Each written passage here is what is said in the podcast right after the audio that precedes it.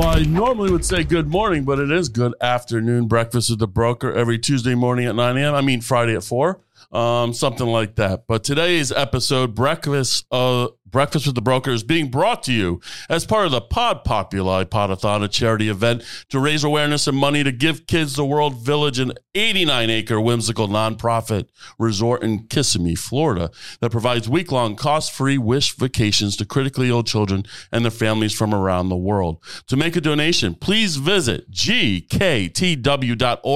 That's GKTW as in givekidstheworld.org.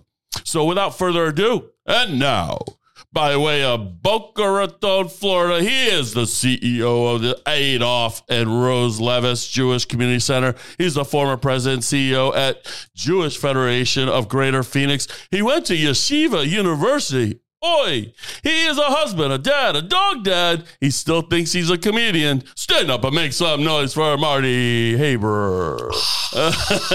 and the crowd goes wild. Let's get ready to kvetch. well, good Shabbos. Shabbat shalom. Shabbat shalom. Well, uh, you know, listen, I, it really is a privilege and an honor to have you here, and um, you know what you've brought to the community um, in the uh, very uh, short, long year um, as a, as the head of the uh, uh, JCC. You know, tell us a little about the JCC and and uh, and how your welcoming has been here. Well, it, it really has been a, a, short, long year, and it's been a, a, tremendous pleasure to be here, to be back in Florida, where my family had spent uh, 13 years in Sarasota before we went to Phoenix for seven, and now back to here in South Palm Beach, Florida. Um, I started my career 37 years ago in JCC. And I started out as a teen director um, at that time, naive, 24 years old, money doesn't matter, social mm. worker, who cares? Let's just do what, you know, what, what love feels like. And it was great working with kids. And I really enjoyed working with teenagers, but it wasn't paying the bills. And um, I took a turn in my career staying in Jewish communal service. And I worked for the Jewish Federation system for uh, all the way up until now. And now here I am full circle at the age of 59 years old and I'm running a JCC. And I have to say, I feel like a little boy again. I, I love being able to go into a place where every single day I see smiling children. And I have moments where a couple weeks ago, a young lady with special needs was being encouraged to paint therapeutic ponies and wash them down and was a little nervous when she saw the hose and literally grabbed my hand instinctively and pulled me over there. And at that moment of holding this little girl's hand, I just felt this love and you know, thanked my lucky stars that I get to do what I do every single day. And so there's magic like that and scenes like that that go on every single day. And um, I, I, feel incredibly ple- blessed to have a hands-on position like that, where there's just so many things going on, and that shine light instead of darkness uh, into the world. And so uh, it's been 10 wonderful months. We have transformed ourselves, and we'll see how far you want to take this, David, in terms of what that transformation is and what we're doing. Sure. But the JCC today is not what it was 10 months ago, and I, I hope we've taken some steps forward uh, into the future. Absolutely. You know, I mean, I grew up in the JCC. Um, I've been here for. Uh, you know 45 years and uh, been born for 49 so um, you know jcc has always been a fixture in the community. And um, you know i remember going there playing basketball and, and, and, you know and going there to the gym. And, and and the fitness facility was you know essentially the the you know the reason why a lot of people went to the JCC, but that's not the case anymore because what the JCC has done, you know, just in the, the short, even you know, whether it's the ten months, and I'm interested to hear, you know, how things are going on now, but you know, whether it's the art and film festival, whether, you know, it's the special needs. I mean, they're doing some uh, really incredible things. And, you know, the reason why I got in the real estate business and the reason why I do breakfast with the broker is to make a difference. And you certainly are making a difference in the community uh, as the JCC being that fixture. Yeah, and by the way, thank you for being my real estate broker, David. Uh, you you you did a great job, and we love our house, and you know that's a big part of my life. The few minutes every day that I'm not uh, doing JCC, I'm trying to you know put light and and, and brightness and, and love into my house, and uh, so thank you for helping us. Well, it was, it was certainly my honor, and, and, and you and your family were Lori was was amazing, and and uh, I appreciate it. So. And Shabbos dinner is coming. I just have to finish a few more things, and we'll have you over. You know, but I eat a lot, so just so you know, you know. So do I. so we're in trouble. We'll have to have a lot of food. Yeah, I could butt my. No, I can't. I can't butt my. That's because we eat so much. Yeah, no, I got it. But but but uh, to your question, listen, I think uh, all of us had to raise our eyebrow with what we've come through, and we're not out of it, but we're just used to it with COVID. And, uh, you know, community centers and a lot of different kinds of businesses, movie theaters, hotels, cruise ships, you name it, were challenged and really had to take a hard look at their business models. Even coming out of those, coming out of the, the situation, uh, it doesn't mean that people's habits have gone back to what they were before. Things have definitely changed, right? Like, I mean, Zoom, Zoom is not going away, right? We may not have to be in those little squares, but sometimes we choose to because it's cheaper, it's more convenient. We don't want to get on the road. So Zoom's not going away. Similarly, in a lot of our businesses, we had to ask ourselves the question, what are we going to look like uh, if we can come back, when we come back after COVID? And I think in the JCC world, where there's 170 um, Jewish community centers in North America, um, there's an old saying: um, if you if you've seen one JCC, you've seen one JCC. So each one of those 170 is very unique, very much dependent upon, like you grew up here for you know 45 years ago and onward. It's catering to what the local community seems to want and need. It's a doorway for the Jewish community to enter and get involved. And so involvement in some communities is totally predicated on physicality, swimming, Maccabi, exercise, baseball, basketball, whatever your thing is. And then there are other JCCs like us right now that don't have those things anymore. We we don't do the the the the gym thing anymore. And the reason for that, if you look around where we live, I mean, most people live in a gated community here. Not everybody, but a lot of people do, and uh, have access in their gated community to some kind of gymnasium situation, swimming pools. And so, are they really going to come through a 104 acre campus with a lot of security, have to go through all that, then find parking, and then after all that aggravation, you know, get inside and begin to work out when you can really go into a Orange Theory, uh, a Lifetime. Uh, I don't want, I don't want to leave anybody out right, out there, but uh, LA no, Fitness. But right. you got a lot of options. So sure. I kind of felt like if you're not going to be great at what you do, don't do it. And so we we took a you know a rather daring risk to get out of one of the main features, as you mentioned. A lot of people do have recollections of, you know, getting their first kiss in left field when they were nine or whatever it was, or maybe thirteen. Right. Um, but but uh, you know, we're not that anymore. So, so our emphasis now is on being the central location for some of the best and brightest cultural opportunities there are in the community. And our building is amazing. I mean, this little 22,000 square foot building with 9,000 square feet of pavilion, so 31,000 total square feet. We get 37,000 people coming through our doors. Think about that 37,000 people come through those doors in the course of a year. We literally have 276 programs scheduled uh, in a 365 day year. This place is humming every single day. I mean, on Sunday, I'm going to be there for a klezmer situation on uh, uh, in the afternoon on Sunday. We have a morning program over there. We have special needs uh, uh, Hebrew school going on. I mean, it just is. It doesn't stop, and it, it really was kind of the best kept secret. A lot of people didn't know how utilized the facility was. I'm not saying that all of this is new programming that started since I got here. It's been going on.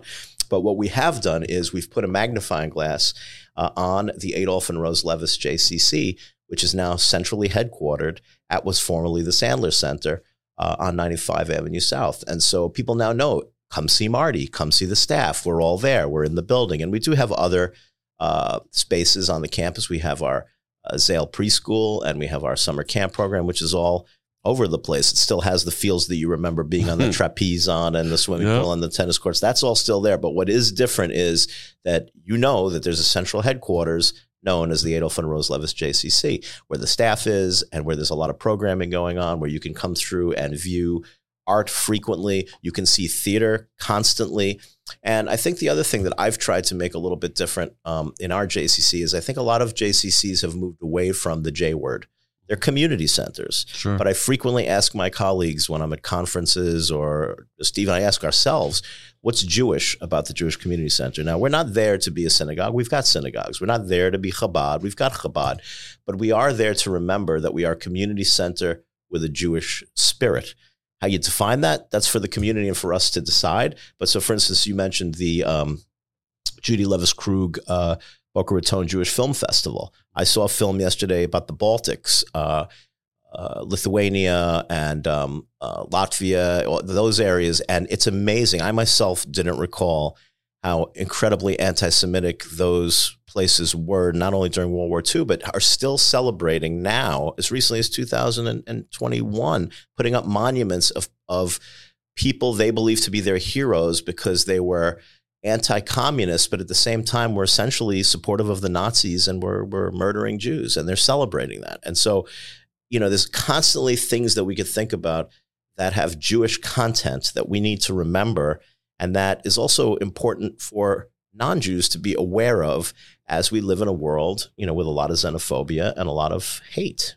Yeah, um, you're absolutely right, and, and you know, and you know, I always love that the JCC really, even though it has the uh, you know Jewish laws, the traditions, and the customs, but it's really non-denominational, right? There's a lot of um, people who are not Jewish that come there every day um, to you know um, watch the films or or use the services or or take a class, um, and they have some amazing things that, that go on. And you know, it, as you said, it's a community center, but you know, taking the J off, I think is um, not the the right avenue to go because you know it was built on Jewish customs. Just because you know when you hear the word Jewish, some people don't like that. Um, I want them to hear it more because um, it's more. It's almost as more important for non-Jews to understand that um, being Jewish uh, means that you were persecuted. Now, you listen, you know, um, you know, we're getting into serious topics and all that, but you know, almost every group has been persecuted. So don't, you know, it's not that the Jews are, you know, are, are the only ones, but, you know, living by the customs and traditions and making a difference and continuing to be a good person and being a mensch and those kind of things. Those are the, you know, the traditions that uh, I want to live by. And I want my generation, I want my uh, kids and, and grandkids or whatever, you know, um, to, to live by as well. So one of the great forefathers of Judaism, Hillel said, um, love thy neighbor as thyself, and the rest is commentary. Basically, the whole Torah is mm-hmm. love thy neighbor as thyself, and all the rest of the Torah is commentary. And that's really true. So when you think about that, that's not just for the Jewish people, that's for everybody. If everybody loved thy neighbor as they love themselves, if you treated other people like you wanted to be treated, that's not a Jewish thing, that's a human thing. And if you Absolutely. behave that way, with dignity, respect, consideration about what the other person is feeling, thinking, doing, then you're a mensch. Like you said, a mensch is a uh, Yiddish word for it means man, which means person, which means good person. And that's really, at the end of the day, what we hopefully aspire to be is good people that are in this world to do good and to be, have a good name by the time we exit. And uh, that's, I know I think about that all the time. What do I want to be remembered for? What, why did I come here at the age of 59? Really to, to finish out a career with a legacy that says, you know, I came here and contributed something, rolled up my sleeves, and helped the community be the best that it could be. Imagine a society where it, it's built on respect and dignity and and treating thy thy neighbors the way you wanted to be treated. Um, you know, our our society would be better, and you know, especially we talk about respect and and different perspectives and seeking those different perspectives so that we can understand, you know, how those perspectives are received and and communicated. So yeah, agreed. So tell us a little bit about the uh, the changes. I mean, you already told us a little bit about the challenges because um, you know I don't know that people understand, especially if they're not you know local, understand how daring a change of a taking away the fitness facility or taking away the gym as being the focal point of the JCC because for years, for decades, that's what what people said. Oh, you want you want to go to the JCC? Do you want to be a member of the JCC? You know, membership, and and people remember that they remember the gym and this and that. So when you take it, um, I'm interested to hear um, how that challenge was uh, navigated and how that obstacle was overcome. Uh, it's a great question. And, and when you think about it, it's a business question. It's not necessarily a non for profit question, it's a business question, right? I, I think back about raising my kids. So I'm already an adult at that point. My kids are the ones we're entertaining, right? And you might remember this, you're a little bit younger than me, but you know, a normal Friday night, if I wasn't sitting here doing a podcast with you, would have been, you know, 15 years ago, stopping off on my way home from work and going, going to a blockbuster video. Right. Wayne Huizenga, right? Yeah. Who was in Florida, right? Yeah. Uh, the genius of Blockbuster. Who There's still thought? one of them in the nation, by the way. I think it's in Oregon. Oregon, I think. But but think about the fact that there's one of them. There used to be like two on every block, right? I mean, right. everybody came home and wanted to watch a video. Forget about before they were DVDs; they were videos, right? right? Everybody had a VCR, and this was the big amazing thing that we were able to bring movies for instead of movie theaters into our house rent a video, sit down with our kids and our family and watch videos all weekend. What a concept, right? Right. And when these big blue blockbusters were all over the place, did you ever conceive how quickly that empire would fall and it would be gone? And then what took over? Netflix, right? So and then Netflix comes along and what was Netflix? I mean, I remember it was so funny. Like at first, Yeah, these little, uh, Little discs di- that yeah, came in little the- discs that came in the mail, and they're like, "Why would someone wait three days to get to be able to watch a movie when I could go to the blockbuster?" and, and half the time they were scratched. If you Yeah, remember, so you got it yeah. in the mail, and in the mail it got scratched. You put it in, and you were so disappointed. You took a little toothpaste because you tried to right, get the scratch out, and, Right. and you couldn't even watch it because the thing got stuck where it was. And if you remember, it really wasn't doing that well, and the stock wasn't doing that well. And then somebody at Netflix had the genius to realize that those little discs weren't the thing. It was going to be streaming, right? That word streaming changed everything.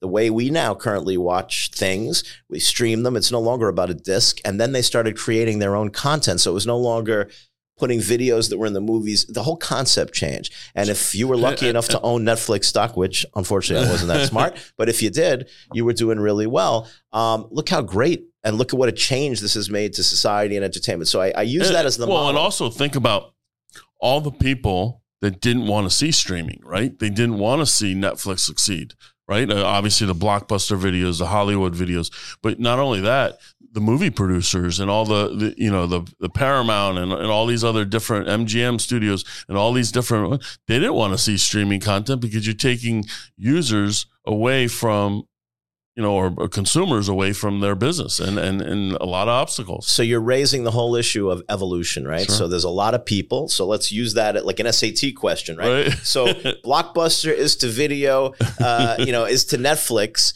like, you know, the JCC movement was to gyms, was to, you know, where we are today, right? So, so that's what I thought about. I said to myself, okay, so we've got people that are gonna like literally go down in flames. I gotta work out in my JCC. I've got that's the gym I'm gonna. It doesn't matter that it's in bad shape. It doesn't matter that the equipment isn't keeping up with other people. It doesn't matter that we're losing X amount of money every year on that business. That's that's who we are, and we're gonna we're gonna die on that island. We're gonna you know we're that, that that's what we're gonna do. So that's one perspective. Another perspective is hmm well. If we don't do that, what are we going to do, right? And then the other is to have a vision and say, here's what we're going to do. So what we did end up doing is, after a lot of conversation over really probably a decade of conversation, seeing changes coming, and then obviously the the the, the final punch was was COVID, where people just weren't coming anymore, right? So now you've got this big physical property, and nobody's coming out to work out or do anything physically. So you had to start putting things on video and do other things that offered things to stay alive as you were getting PPP and whatever you had to do to survive. Um, so while all this is brewing, you know, in my brain, I'm saying to myself, okay, so who are we? What are we going to be? So our JCC today is thriving. Our budget just increased in the past year that I've been here from eight and a half million dollars to ten million dollars, which is a nice increase for a not-for-profit organization.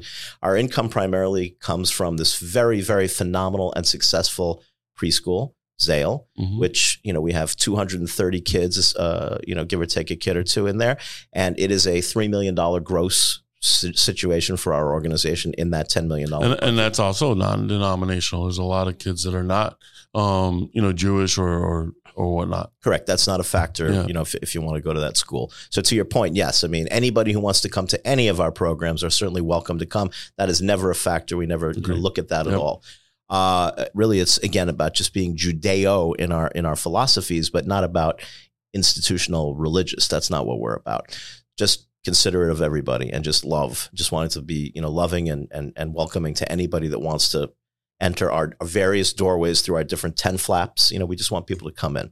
So we've got the preschool, and we have a summer camp program. Again, as you say, a great mix of different divergent personalities and ethnicities. I mean, the Marlene. Forkas uh, summer camp. I mean, is amazing. I mean, I will tell you that, um, you know, uh, my middle child, Romy, who um, we went to Night Owls at North Broward Prep, and we went, and, and a couple of my kids still, you know, went there or whatever. But Romy had, she was 12 last year or 13 last year, and she just had the time of her life going to Disney and Universal and riding all these rides and meeting all these friends. And it was almost like having a teen tour, you know, within a camp. And she just, she can't wait to go back. And now um, her younger sister, um, Molly's going to go there as well. Fabulous. And when you keep it in context, listen, we get 700 kids to that camp. It's a lot of kids. We're Mhm. responsible. It's a huge responsibility that we take very seriously. You know, these are young children. You're forming their, you know, their their their ethics. Their uh, you're forming their identity. Uh, so it's a very serious. And this was what I loved doing as a teen director. Full circle when I started out working with young teenagers, 13, 14, 12, 15, 16. And uh, you know, 700 kids. Again, this is a 2.6 million dollar gross operation and a 10 million dollar budget, so it's a big deal for us. Big staff, just a big business in and of itself. So this is the second in in in our handful of businesses that we run at the JCC, which we take very very seriously. Again, making sure that the content is both physically engaging and um, ethically engaging, with a little touch of Shabbat each Friday night that I actually. Uh, participate in with the lighting of the I get candles. your the emails. challah. You see, and that's again that yeshiva Mhm. education that I thank my parents for because who knew that that was going to come in handy professionally, but it, Sure. it does help me, which is great. And so that's another factor. And then, as you mentioned, I mean, over the last you know number of years, the development of this film festival, this Judy Levis Krug. Uh, Boca Raton Jewish Film Festival with 80 films, 80 films that are already kind of going on, but the official startup of the of the festival is like March the 5th until March the 26th. I mean, we have a month long uh, you know, just just parade of, of of amazing handpicked films by volunteers who sit and watch literally 700 films to glean out the 80 that they want us all to see. And uh, you know, again, if you go through this or you see one or eight or 80 of them, it's educational and it and it and it affects your perspective on all sorts of different topics and it touches Israel and Europe and locally and the Holocaust and many many other things and it's uh, I learned so much about some of the heroes of humanity and the heroes of Judaism through watching films over the Yeah, years and it's it's it's a great piece. My uh, my friend actually um, uh, directed in, uh, a movie called I Mordecai. I don't Mhm. know if you've seen it or not, but uh, um, it's uh, it- it's a pretty good movie. It talks about um, you know about uh, where he came, Holocaust survivor, and stuff like that. And uh, it's uh, interesting. I don't know if it's going to be played there, but it was played at the Miami Jewish Film Festival and stuff like that. And uh, you know now it's uh, in, in- in theaters. But uh, you know it, it, you know it's interesting because you get to look when you go to these film festivals you get to look firsthand it's like going to a premiere i mean they make you feel welcome and and and you're watching like something really special. And then this content that they put on is just amazing. It's not it's not your normal content you know that you're streaming on uh, netflix or hulu or whatever. It's content that you know really hits home. Um, you know, some of it's lighthearted, but most of it is, you know, just telling the stories of of of how we are and where we've gone. Yeah, and to your point, you know, you meet like yesterday, for instance, I saw this movie and, and Dudu Fisher, the great Dudu Fisher from Broadway, Les Miserables, and so many other things, was there to not only did he was he in the movie as the as the um, moderator in the movie, but he was the moderator of questions and answers after the That's film awesome. with the producers. So yeah, you get to meet producers and actors and famous personalities, and you engage in back and forth conversation pre and post watching the film. So it's more than just going to the movies or sitting in your in your living room and watching a film. It's it's interactional, and you get to meet a lot of people. You come in there; it's very exciting. And uh, that's that's a third thing that we do. And then, of course, you know, the film festival is a piece of our Sandler Center, which for the past 20 years has just been doing amazing things in this location where the Adolph and Rose Levis JCC is now located and continues to do that. I mean, it, it is the place to view incredible artwork. And uh, right now, we're doing an exhibit on um, uh, gold and silver uh, and bronze medalists uh, that were Jewish during World War II, during the during the war and during the Holocaust, and who ultimately, unfortunately, were killed by by Hitler. Uh, you know, were put into concentration camps and killed. And we are highlighting who these boxers and runners and fencers and people, you know, many people have never heard of. And it's just really important to remember them and uh, to learn about them and their bravery and what they endured and that they were champions. And so that's going on right now in that building. And so, uh, and then while that's going on, you walk down the corridor. I'm seeing it in my head, and people are doing all sorts of pottery and clay work and ceramics, and you know, so culture and art and you know is, is really important and, and in this day and age as you know in our education systems all of that's been removed all of that's been cut out so much of that's been cut out right Sure. whether it's shakespeare whether it's you know music that people used to standard when if you were a public school kid growing up you know you got some music. A lot of that has been cut out of curriculum. Um, so we you know have have have taken up the responsibility to make sure that we highlight the, again and we believe as a people um, we should highlight the beauty of, of life through reading and book clubs and art and viewing art and purchasing art and jewelry and you know making things. And uh, uh, and a lot of people resonate to that. And you know you mentioned the camps. One of the one of the summer camp programs we have which i've you know i was always a, a kid that all i ever wanted to do was play softball.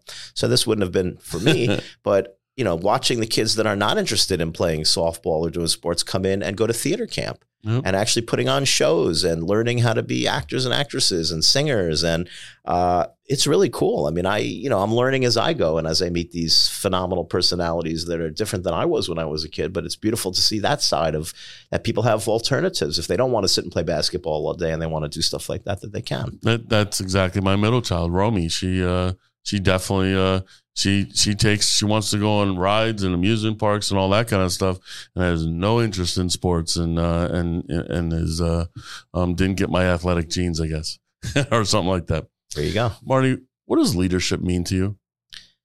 So I, I think leadership means being honest. I, I think you have to take a hard look at things and you have to pull yourself. You can't be influenced by what you see to the left or see to the right. You have to be authentic and you have to be brave enough to follow your conviction. If you know something to be true, you have to trust your instincts. And it's funny how you can really create reality and people will get behind you. You have to be passionate. I think leaders are passionate people. Um, I, I, believe that passion is a um, energy multiplier. People want to be near energetic people. People have told me as a public speaker that most of the time they're not going to remember 80% of what you say, but they're going to remember how you said it man, he was amazing. What did he say? I don't know, mm. but he was amazing because they they they felt the eyes, they felt the voice, they felt well, like the, the, heart. You know, it's like the Maya Angelou quote. You know, you know, you may not always remember what I said, but you always remember the way you made me feel, and and that's what happens when you go into the you know when you're talking about passion and confidence and conviction, you know, we sometimes second guess ourselves when we're around someone who has conviction or confidence, even though they may be wrong. We we sometimes have a problem because we're you know some people are followers and some people are leaders and you know and and it's okay to be a follower. Like you know if that's what you are that's who you are and whatever you know i, I think that that's absolutely admirable as well. I think leaders take responsibility uh, you know, leaders don't wait for to, to, to blame somebody else; they blame themselves. Leaders are usually the hardest. Uh, you don't have to you don't have to beat up a leader. A leader will mm. be the first to beat up themselves. Um, they push themselves. They're driven. Um, they're going to look at the, the clock and say, "Oh my God, like it's three hours past," you know, because they're just so in it. And my father, I always trusted my father when he said, "If you love what you do, you'll never work a day in your life." Sure. And that's true about leadership. If you're leading you're not going to think about the fact that you're working. I mean, you're you're leading, and that's what you're doing. And I just came back from a phenomenal conference in Atlanta where there was this incredible educator, and uh, he he he likened the leadership role to be a bus. You're all on a bus, and on the bus there are the runners, and the runners are setting the pace for how fast the bus is going. And then there's kind of like uh, uh, the middle ground people, the joggers, and the joggers are cutting a hole in the bus. They put their feet down and they keep up with the pace that the that the runners are setting. So if the runners are setting 60 miles an hour, their feet are going and they're going 60, but they're not going to go 61. They, they, are just following the pace of the of the runners. And then of course the the walkers are the ones that are on the back of the bus. Their feet are up completely, and they're letting the joggers and the and, and the runners, you know, basically they're they're there for the ride. Right. So you know, leaders leadership is not an easy thing. I mean, leadership requires work and uh, rolling up the sleeves and uh, really, you know, kind of challenging yourself. And and I also think it requires responsibility, humility, uh, and as I say, uh, at the end of the day, a leader. Uh, takes the hit for the others, never blames anybody else, uh, always takes the responsibility for themselves. Agreed. So, um, what makes a good realtor? You know, you've um, you've experienced real estate um, in the many areas that you've gone to. Um, I'm sure there's you know good stories, different stories, or what have you. Um, what makes a good realtor? So I think an authentic realtor, which is a good a realtor, is somebody who really cares and wants to know, wants to get to know the the customer that they're working with, and wants to truly learn and listen. They're not selling. They're not saying, "Hey, Marty, you need to buy this tie. You need to buy this pair of shoes. You need to buy this briefcase." They're saying at this phase of your life, what are you looking for to be to make your dwelling place your your your special place, your magic place. What do you need? And I will help you get there. It's not about, oh, I've got this house, let me sell it to you. And it's certainly not about worrying about whether you're going to make money or profit, because I think if you're good at it, you're going to anyway. Sure. But I think it's just like it's like the word I think of. I, believe it or not, I think a good realtor is a philanthropist. What does the word philanthropy mean? Most people think philanthropists are money givers, but if you look in the dictionary, the word philo means love, like Philadelphia.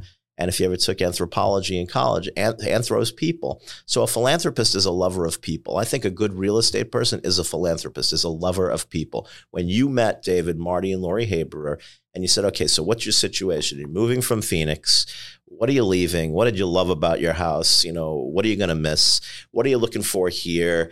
How can we you know, either emulate what you had if you loved it or do better than da da da da da. And you're what you're really trying to do is enable the person to help figure out. And if they can't figure it out, help them focus on what it is that's going to make them happy. And, and you know the challenge that when you're dealing with a husband and a wife, if you're dealing with a couple, it's like, well, that's a little tricky because sometimes the husband and the wife think they both are on the same page, but oftentimes, as you know from watching these wonderful HGTV and all yeah, they're, they're, they're, never on the same page. They're not in line. The, the wife wants white, and the husband wants this, and the guy wants a man cave, and the one wants. So and they both get they both don't get what they want. So then, Perfect. So, but the compromise, well, that, but the compromise, right? Then, then you're helping them compromise sure. to live in this dwelling together. But I think, and and I did see this in you, and I'm not just saying this because I'm on your show, but you know, we keep in touch, and I know you continue to take an interest in the home that that you sold me as we develop it. I truly get a sense that you actually, like, why should you be interested? I think the guy that flipped my houses doesn't care anymore. He took his check and he was gone. I've never seen him again. That's a different story. But you, I think, want to see like, wow, look what you did to this house. Look how you love this house. Look how you improved this house. I care about that. I care that you're happy in your house. I, I think it's about caring about the customer, not caring necessarily about it's just another dollar sign. I, I made another 6%. I made another 3%. Like I said, I think good realtors, just like good fundraisers or good non for profit. If you're good at what you do, money's going to come, but money should never be the reason you're in it. I think a good realtor actually cares about creating a wonderful home. And, and, and what, what's more important? You know, like I remember when people sell me my beds, the mattress, you're going to spend one third of your life in bed. You're going to spend one third of your day in bed. You need a mattress that works for you. And that, that there's actually truth to that. I'm not sure. a mattress salesman, but when you think about that, it's like, yeah, it's not just a mattress, it's one third of your day. Even more so with your house, right? When you when you're selling somebody a house, they're going to be in that house, whether it's for five months or a year or 50 years, but it's a significant uh, purchase. It's a major investment. They say one of the most stressful things is buying a house and moving. Um, so I would think that a very compassionate realtor who actually is trying to hone in on not what he wants or she wants, but truly what the couple is looking for. Um, trying to figure that out and help them find that. I, think that's what's what a great realtor does. You know, and there's, I mean, in all honesty, there's nothing more rewarding than seeing the work being done on the house and the love of the house. So, like, or you know, it it, just, you know, listen, money, you know. It, you don't work for money, despite what people think. You, you, no one works and says, "All right, I, I need to make money because of the money, right? Because the money technically is just a piece of paper. There's literally no intrinsic value on this piece of paper, you know, figuratively, right? Um, however, it funds the things that you want to do or whatever.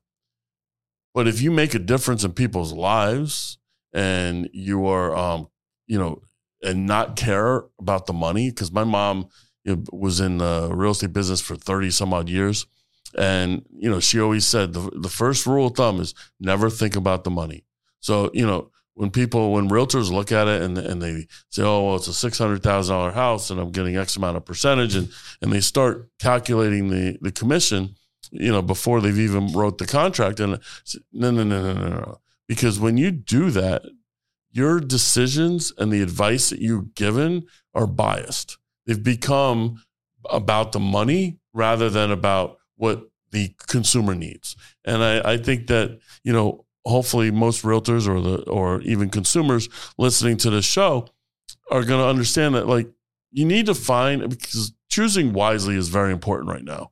Um, that real estate professional, choosing that real estate professional to you know, navigate some of the obstacles, especially on your primary residence, whatever you need. Maybe it's a second home or investment property, but finding that person that is going to care about you and not think about the money and not make decisions and advice based on the money that they're going to receive and more based on the needs that you need.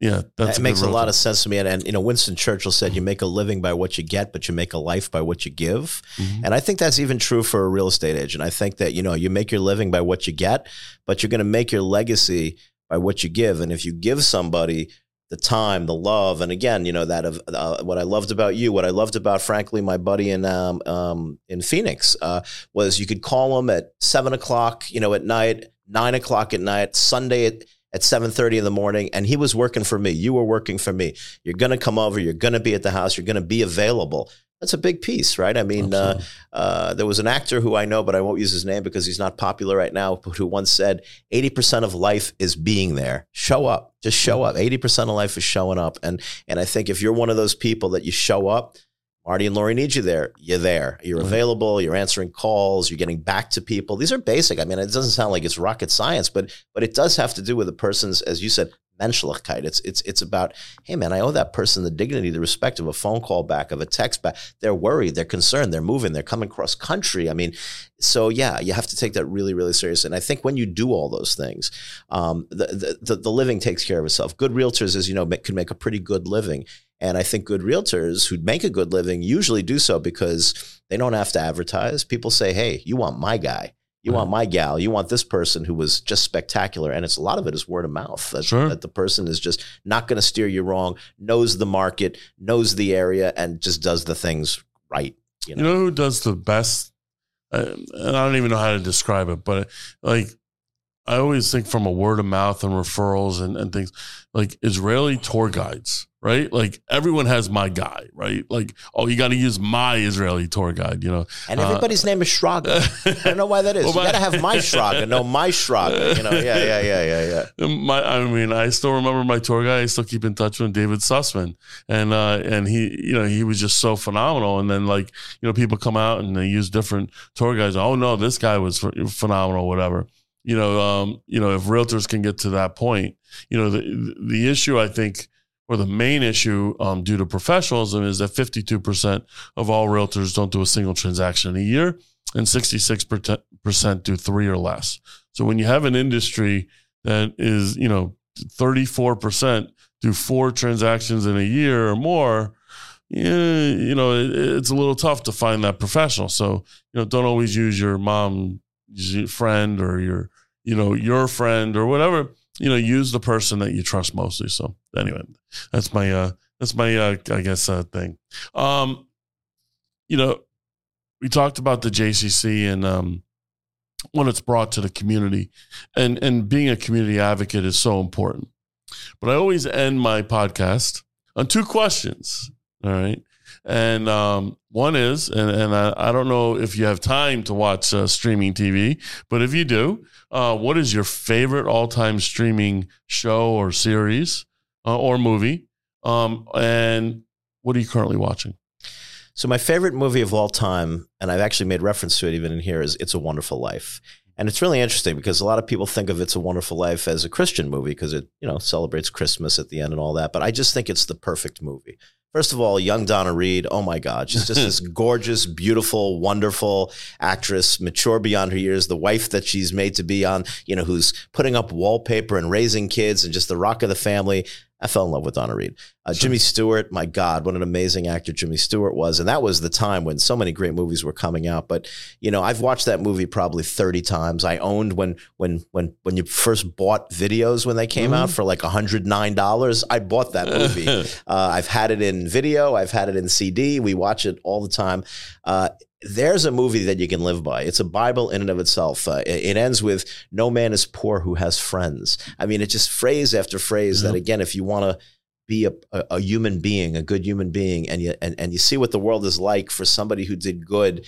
If they weren't in the world, all the people he connected and all the good that he did. I mean, that to me, I, I could watch that. Put me on a desert island and set me up. I'll watch that as my only movie. Love so that's, it. That's the one. And what was the second question? What are you currently watching? What are we currently watching? It's interesting. I'm actually between things. I was watching a lot of those um, haunting movies, the the haunting yeah. of uh, this and the haunting of that. I forget the two. One is the prequel and the other is the the, yeah. The, and they were really good. I, I've always been into a little bit into the macabre. I like mm. not necessarily. I'm not the Freddy Krueger horror guy, although right. I like that too. But I, I prefer again this idea of you know uh, I loved Twilight Zones and I Mm. loved Rod Serling and I, I love the idea of a world beyond this world, but that has meaning. You know, like you know, like, you know, even ghosts that are suffering and why are they suffering. I remember as a kid growing up, uh, uh, the film with uh, Lou Costello and Abbott about being ghosts in the well. I don't know if you remember. You're younger than me. It was an incredible thing. They were haunting the well from the 1700s. I'm not to age you, but that might, might be before my time. Might have been before your time. but these, but but they they they stick with me those type Yeah. of movies. And um, fortunately, Lori enjoyed watching those two things with me too. That just happens to be the last thing we just finished up. Um, I'm open to some new stuff, but we like everybody else, we've been Yeah. digesting an awful lot of. Uh, It- lot of yeah, stuff. it's different. I mean, uh, I mean, we finished uh, Fauda. Um, loved it. Just watched that, was, uh, binged it. yeah. Incredible. Yeah. Um, you know, that was uh, was really good. I, I like watching.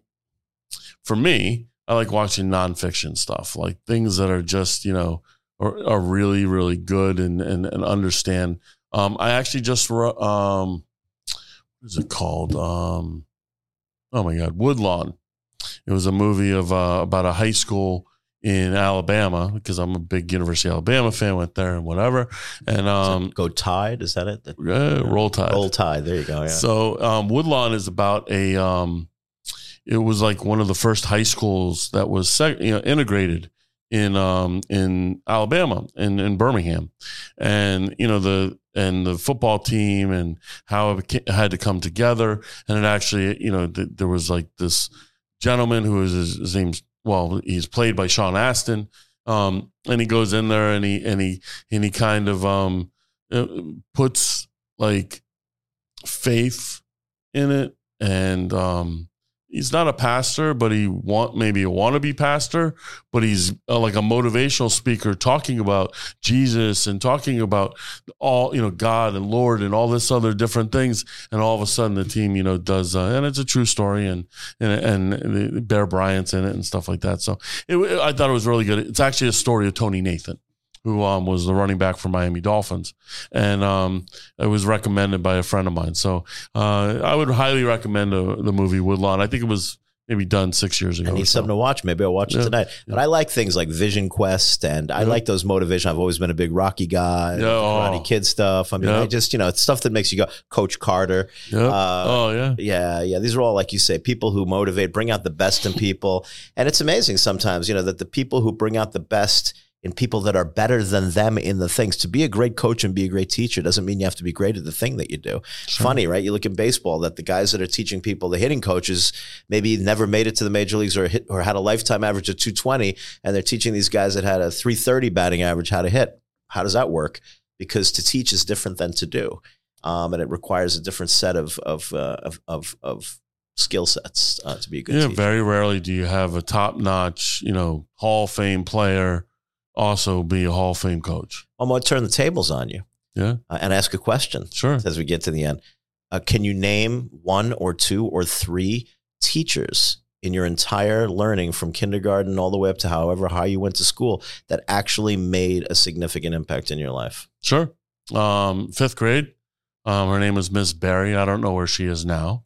Um, she was uh, phenomenal. Um, she put me in a in a um, like uh, I don't even know if you want to call it crash course, but she really put my math on the map. And how I mean, by that is she drilled the multiplication tables into my head, the addition and the division and whatnot, so much that she put me on these academic games where I was going into competitions and whatnot. So now when people look at me and, and they tell me to add things quickly, it's like a calculator and I'm able to add, multiply and stuff like that.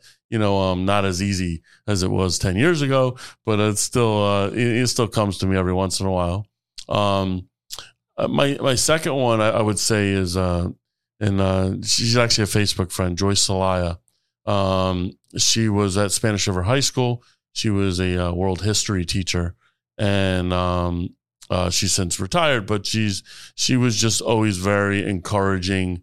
Um, the way she taught, I thought, was very good, and uh, so th- those are the two teachers that I remember just you know briefly offhand.